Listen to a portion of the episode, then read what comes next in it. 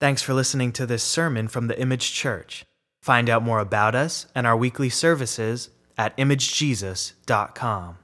I'm going to read John 8 to you real quick. John 8 says, But Jesus went to the Mount of Olives. Early in the morning, he came again to the temple. All the people came to him, and he sat down and he taught them. The scribes and the Pharisees brought a woman who had been caught in adultery, and placing her in the midst, they said to him, Teacher, this woman has been caught in the act of adultery. Now, in the law, Moses commanded us to stone such a woman. So, what do you say? They said to test him that they might have some charge to bring against him. Jesus bent down and wrote with his finger on the ground.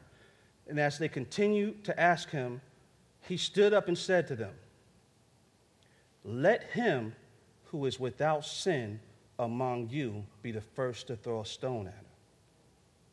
And once more he bent down and wrote on the ground. But when they heard it, they went away one by one, beginning with the older ones. And Jesus was left alone with the woman standing before him. And Jesus stood up and said to her, Woman, where are they? Has no one condemned you? She said, No one, Lord. And Jesus said, Neither do I condemn you. Go, and from now on, sin no more. Hmm.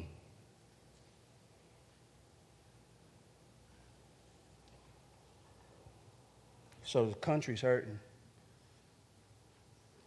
People are mad, people are angry. And we have a choice right now whether we're going to pick up a stone or not.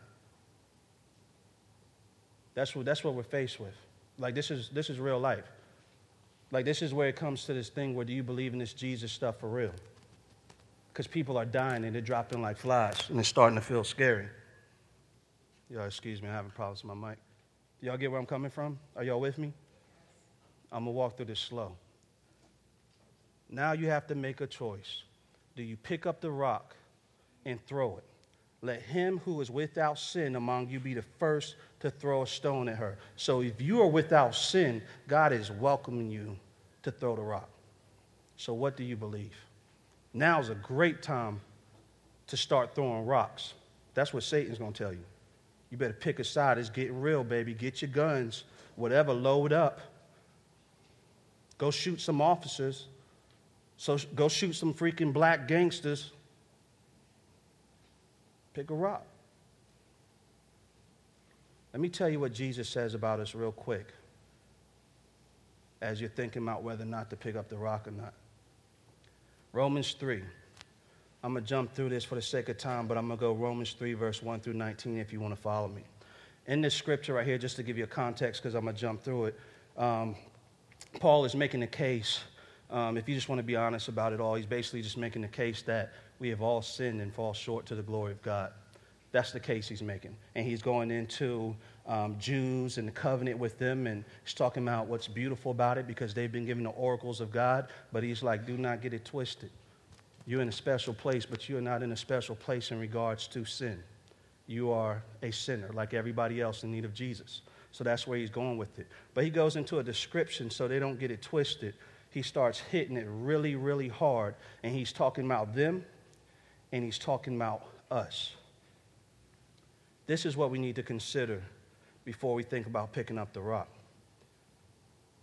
Start with verse 11. He says, None is righteous. No, not one. No one understands.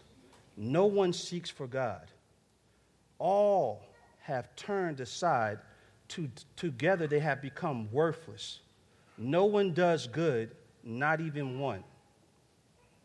Says their throat is an open grave. They use their tongues to deceive. The venom of asps is under their lips. Their mouth is full of curses and bitterness. If you don't believe that, we can just go through a Facebook thread real quick and do all of that. And when you go through it, you're going to see some of my comments on there. I'm, I'm guilty of it too. Angel, chill out on that straw over there, brother. All right. There's no more juice in that thing, all right? Just let it, let it go, all right? All right. So they're working that thing. I'm like, come on, man. Um, says their throat is an open grave. But I'm telling you, I'm not preaching this because I'm on the right side of this. This thing throws me into so much of an emotional wreck sometimes. I find myself typing up stuff on Facebook, deleting it. I find myself going at people. And then sometimes the conversation works out and they actually hit me back and they're like, yo, man, I was wrong. And then I feel ashamed because I didn't even give them the credibility that they might actually repent on the other side of my statement. So I went into it with the rock in my hand.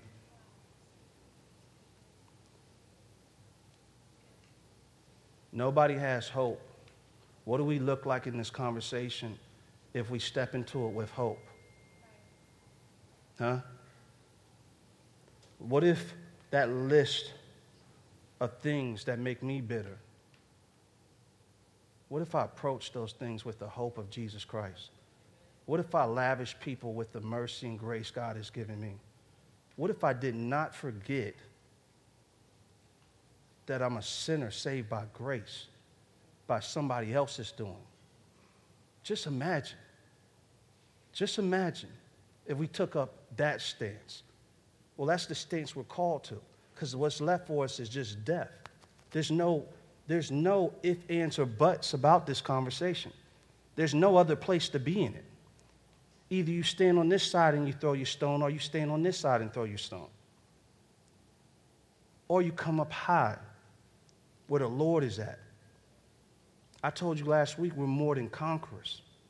We're more than conquerors because every conqueror on this earth is going to fall flat to death.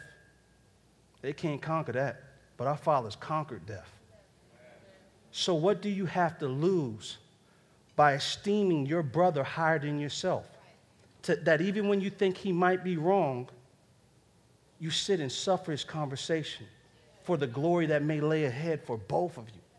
Do you know how many people I've sat in conversations with, even in this church, and felt that everything they were saying was completely offensive and broke my heart? But we on a long walk together, or either we're on a short walk, and I'm just trying to push somebody the, off the bridge because I don't like what they said. Which one are we going to do? Because the Bible tells us that, one, that, that we are called to long suffering. I told you earlier, if you're going to be an heir in glory, you're going to be an heir in suffering. That is not a cliche phrase. The suffering game is real. If you are led by the Holy Spirit and you got all the beautiful fruits of the Holy Spirit of you in you, you are not walking through this world and not suffering unless you done found a nice little nook and cranny to hide from real life in. And you're just lavishing yourself with comfort. But come out and walk in the streets for a day, real quick. Come out and walk in the streets for a day, real quick. This week I was inside of the church and I was uh, had something to do and and uh, these somebody from somebody just showed up and uh, this guy and this young lady and you know I was just sitting and I was talking to them. They needed help. They you know they had a broken window and they needed um, a trash bag to put over the window and tape it and stuff. And I was sitting, I was talking to the young lady, and um, man, she was just like, you know, I don't know about all this church stuff, and you know, my people say this right here and everything else, and you know, and my brother says this, and she was going through all these things, and man, I had an opportunity to go inside of the gospel with her, like for real. I'm talking about like you know I'm saying, the wrath of God putting on, put on Jesus Christ, like the wrath for our sin put on him, and then his perfect life put on us, like that juicy, juicy stuff on. I laid it right on her, right? And as I'm telling her, she's just weeping, just weeping. And she's like, I've never heard that before. Now, when the conversation started, she was telling me everything about what she had heard, but she had never heard that before the power is not, it's not in how, it's not in nothing else but this gospel, this cross. Do you get where I'm coming from? This is, there's, there's nowhere else to go. There's no other hope. There's no other hope but in this gospel. And that's what God has called us to do. The Word of God says that we are called to be ministers of reconciliation. That means that we are going after people who are enemies of God. Do you think I should spit, sit and give my life to all of my bitterness when I got something like that before me? Or do you think I should give all my energy to proclaiming the gospel of Jesus Christ? Which one? Now, don't get me wrong. I'm not asking for nobody to not be sober and be studiers of their pain, period. We have to hear each other. We have to hear each other's experiences. Or we're going to look foolish out there in the streets trying to proclaim a gospel, the gospel to people and don't even have the ears to listen to their story. Doesn't make sense. Nothing in works, life works like that. You're not running up on me and telling me anything. When I've been standing on the block with all my homeboys for 20 years, dodging and ducking, and they've had my back the whole time, and you can't listen to me say where I'm at, you can't suffer to hear me be wrong for a minute? Huh? There's a story about a guy who, a black guy who collects um, the garments from Ku Klux Klan guys. Y'all seen that article before? Man, so gangster. He went to go do something one day and ran into these guys, and he was setting up a business still. And this is real life or whatever. And I think he said he's collected over 20 at this point in life. But this guy's just positional life is like, God is real. It is what it is, or whatever. And he's He's not sitting here walling around and all the in between things. He just has this thing like, I know the gospel is fit for the job. The knife is sharp. The knife is sharp. It's sharp. It's sharp. It's sharp. It's going to have to be sharp because we are a church that is multicultural in the middle of a black context. We're in the middle of Health Zone 1. If you look up the statistics, cancer, murder, education, we run the city on all of it. Right here in this spot. I mean, we could sit in church and just sing kumbaya, but if we're going to be functional and actually touch the people in the city, we're going to have to be equipped for the job. That means we're going to have to look in the mirror and have some really, really hard conversations. It means that my white brothers and sisters are going to know how to, how to talk to brothers who are out in the streets right now getting bombarded. Bombarded right now. Let me tell you what's being lost right now. Satan is coming to whisper in everybody's ears in the street right now. And he's bringing doctrines that say that black men are gods. We're not gods. Gods wouldn't be killing their own brothers. Come on. We're not gods. We're sinful men, just like Jesus just said in his Bible. We're sinful, we're sinful men. We're men. We need Jesus. We need Jesus. We need Jesus.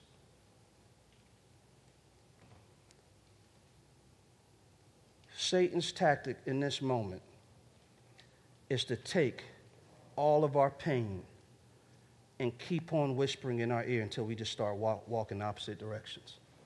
He's going to do it with speculation. He's going to do that with lies. He's going to do that with threatening you that your reputation might be taken away from you. And he's going to try to pull the church apart. And he's going to try to pick up, get us to pick up a stone. Because if we're holding stones, then we can't hold Jesus. He'll let you sit and talk about you holding Jesus all day while you got a stone behind your back. He's completely fine with that. He's completely fine with that.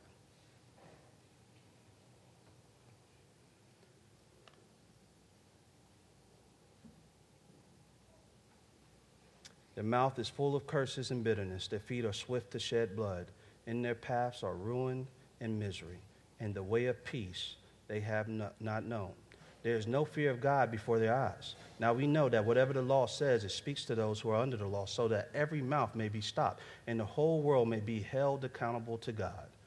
For by works of the law, no human being will be justified in his sight, since through the law comes knowledge of sin. When we stand before God's holy and just law, we will all be found guilty. So our conversations about that's the monster over there, and that's the monster over there, and the cops are the monster, and no, the black dudes over there are the monsters. No, these white people, whatever, these southern good old boys with the flags in the back, no, they're the monsters. It's not going to make a hill of beans because we're all going to stand guilty before the Lord.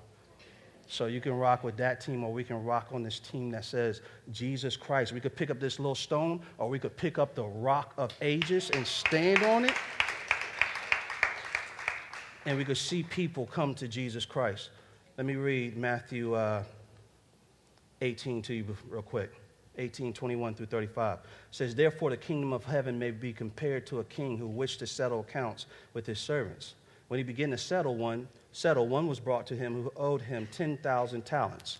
And since he could not pay, his master ordered him to be sold with his wife and children and all that he had, and payment to be made. So the servant fell on his knees, imploring him, Have patience with me, and I will pay you everything. And out of pity for him, the master of the servant released him and forgave him the debt. But when that same servant went out, he found one of his fellow servants who owed him a hundred denarii and seizing him. He began to choke him, saying, Pay what you owe. So his fellow servant fell down and pleaded with him, Have patience with me, and I will, pr- and I will pay you.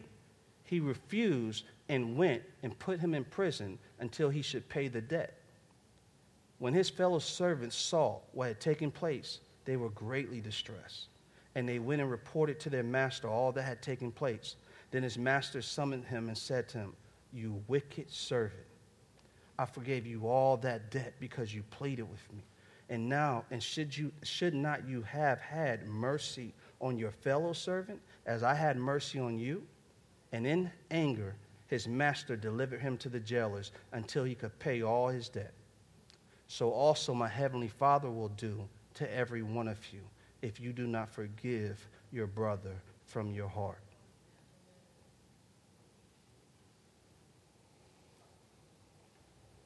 Man, you know what my sin looks like? It looks like me having a conversation about people that hurt me. And then, then I talk about the gospel. And I go, I always have a but at the end of it. But man, what they did was jacked up though. But what they did though, conversation ends at the gospel. It ends at forgiveness and mercy, and then that's the end of the conversation. It end, that's the end of the conversation.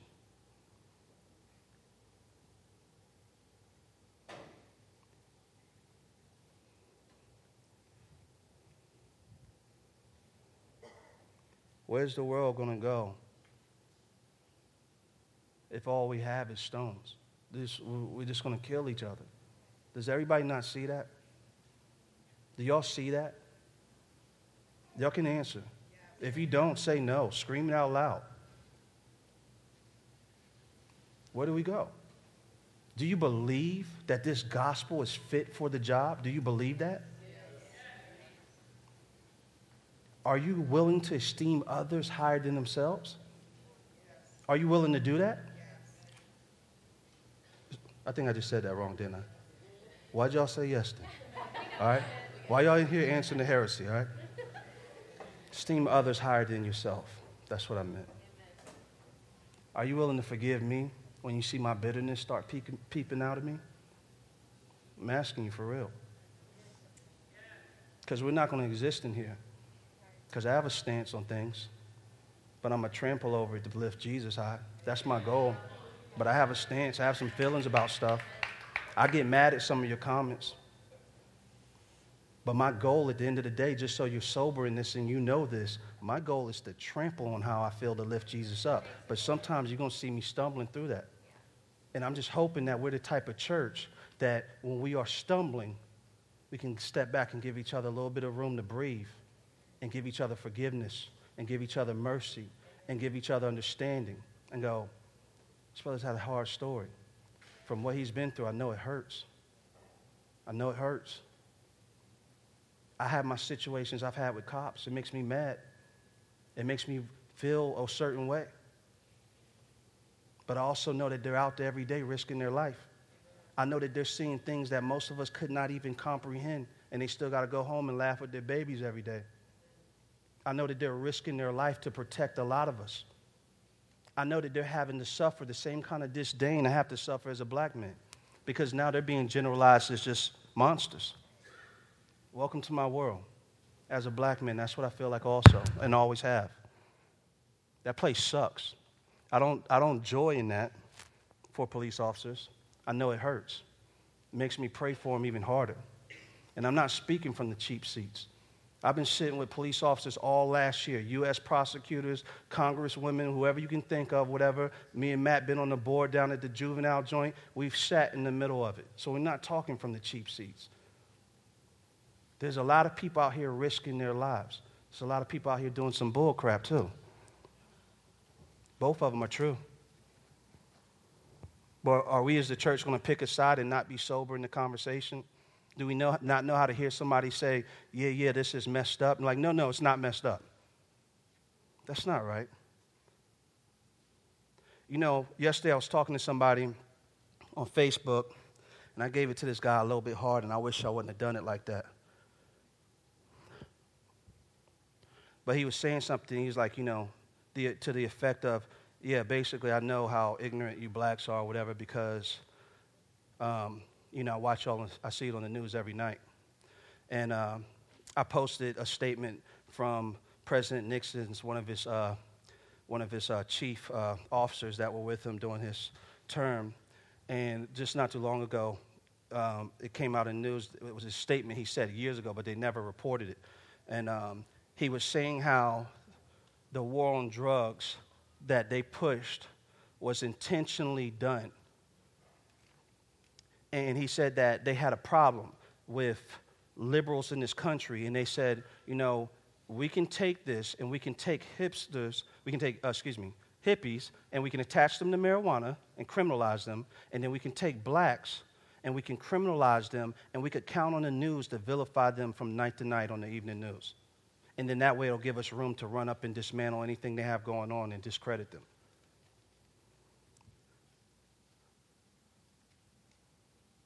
That is the highest office in the United States, waging war on a race of people in this country. All right? That's, that, that's, that's beyond criminal. But let me say this right here. The reason I'm making that statement is because we as Christians sit and wage these wars and defenses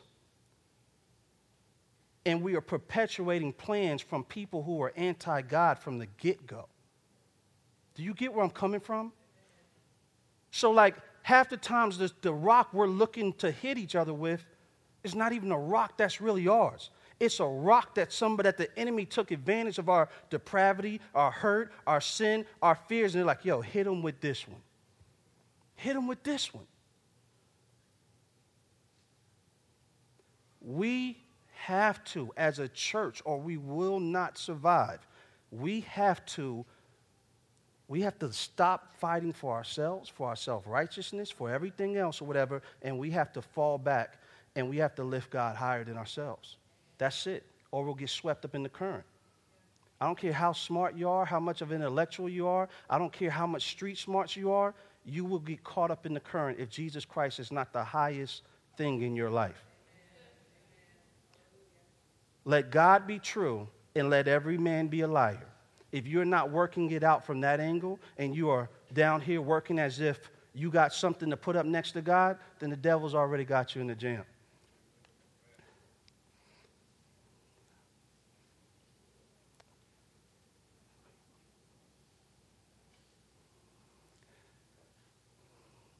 There's a posture for us to take that looks different.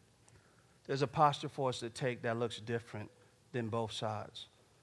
And it's Jesus' side, right? It's Jesus' side. There, there, there's a posture that is costly in this world in a practical way that is Jesus' side. When we talk about Harriet Tubman and we talk about the Underground Railroad, you look back and you look back at the collaboration between blacks and whites, believers, abolitionists that risked their life to free slaves by all means, we could talk about Harriet Tubman, uh, an ex slave, and say, You had a daggone right to be full of hatred, but she chose something higher. the, the, the, the white brothers and sisters who collaborated with her, social pressures seemed very sensible for them to take a back seat. But nevertheless, they laid their life on the line. They laid their life on the line. I don't know if y'all are familiar with the Freedom Riders back in the day, but um, back when uh, buses were being desegregated, the South went against federal rule to desegregate the buses. And, um, and so you had these Freedom Riders that were a lot of times college students or people who would drop out of college just to do this, to protest, and they would jump on the buses. And there's this guy. Well, but basically, what would happen when they, they arrive in the city, they would pretty much almost get beat to death. Or they would, um, the, you know, there was times when even the bus was put set on fire and the people would hold the bus doors to try to get them to burn alive. Um, there was a guy named James Zwerg. Zwerg. He's a white guy who was on the Freedom Riders. And um, he, uh, he had a black roommate during college. And, you know, they got to know each other and stuff. And, and, and James fell in love with who he was. And, and James, through their conversation and understanding, um, he started to understand the plight and what they're facing in the country. And uh, James says, Man, I'm to join your cause. And so the way they tested him, they said, Hey, James, we want you to go with one of us to go buy some movie tickets. He goes to buy the movie tickets, and when he walks in and they see him with the black guy, they knock him unconscious with a monkey wrench. Right? And then there was another situation where they rolled up in the city because the whites would always get beat worse than the blacks when they would jump on, on the bus and they were riding with the blacks. And so um, James, he got off in this one city and he's like, let me go first. They started beating him to death, right? They knocked him unconscious.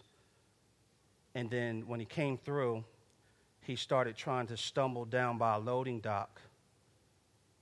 And they picked him up and slammed him down on the ground off the loading dock. And a black man who was getting off of work, just walking by with his overalls, he stops and he says, Stop beating on him said, if you're going to beat somebody, beat on me. Well, they did beat on him. And um, James' statement concerning that is he's like, I don't know if that guy's dead or alive. When I left the hospital, when I came through, he was unconscious. You know, I read that story yesterday.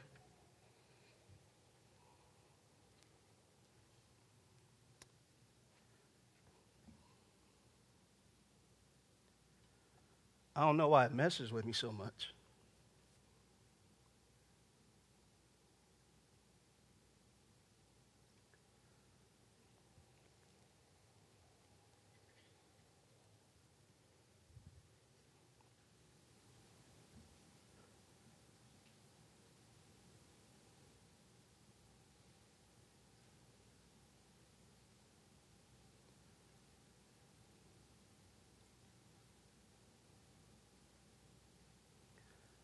I don't, I don't know what, what y'all have. I don't know if you have somewhere else to go. Like, but when Jesus saved me, I was on the way to go murder somebody.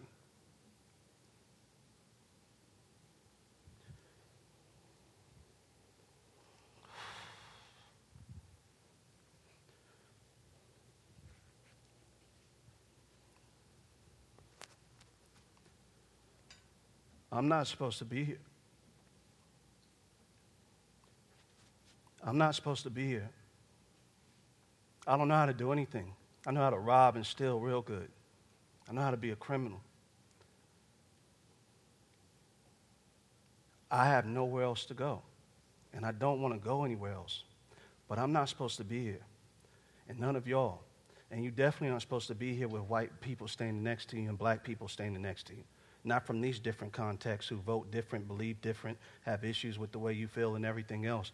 But it must be something here that is bigger than all the stuff that is causing. Like, we could be nonchalant in the statement, but that thing that is a difference between us, it's killing people outside right now. It's killing them. Jesus Christ is a big deal. The Jesus Christ inside of you is a very, very, very big deal. It's a very big deal. It's nothing to play about. It's way bigger than your arguments. It's way bigger than your anger. It's way bigger than your frustrations. Frustration. It's bigger than the racism that's inside of you and the racism that's inside of me. I don't stand up here because I'm good. I stand up here because I'm a straight up sinner and I deserve the wrath of God. And I stand here and proclaim his gospel because he gave me mercy instead.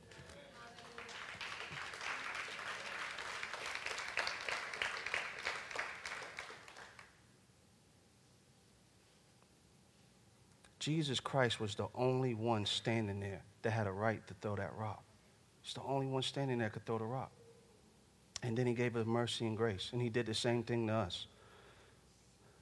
I, I'm, I'm, I'm not going to preach anymore. I'm going to stop right there because I want us to get to praying. But all I got to tell you is I don't have nowhere else to go. I have nowhere else to go and don't want to go anywhere else. And I loved the darkness that I was in when I was in it. I loved it. It was wretched and it was disgusting. And I was knee deep in it. And it gave me status, it gave me a little fame, it gave me money in my pockets, it gave me a lot of stuff that I wanted. But it was eating me alive, and Jesus came and rescued me out of it. And so that, that, that darkness is no different than the darkness that's outside and the darkness that's inside of us right now that wants to make us hate each other and throw rocks at each other. But we're Christians, we're believers, we're the church. We're the church. So we stand tall with the cross and we go forward in that. We tell that's that's what that's what we do. So if you want to know what posture to have right now, have a posture of a person that could feel the flames of hell on their feet and got and deserved to feel them, to go to be let go, to fall into it and got yanked out of it by the only person that should have put you there, but didn't. So when you talk to people and they frustrate you and they anger you with their opinions, be super slow. Don't forget to fill in that fire on your feet. Because I didn't decide to follow Jesus. I had a Paul experience where I was just, I was going to get somebody that week, had all the plans set up. And he stops me and speaks to me out of clear day, clear, uh, out of clear, right? Speaks to me and he saves me. And I can't figure out to this day why. And it makes me tremble and it makes me scared. But I know why. I know why. I know why. I know that I don't know why, but I know why because I know that His love is unfathomable for me. Right? We have the answer. John said it. John said, he said, Behold, he comes. One who's going to save us. The one who's over, going to overcome all the sins of the world. Because what we're talking about here is just simply sin. It's just simply sin.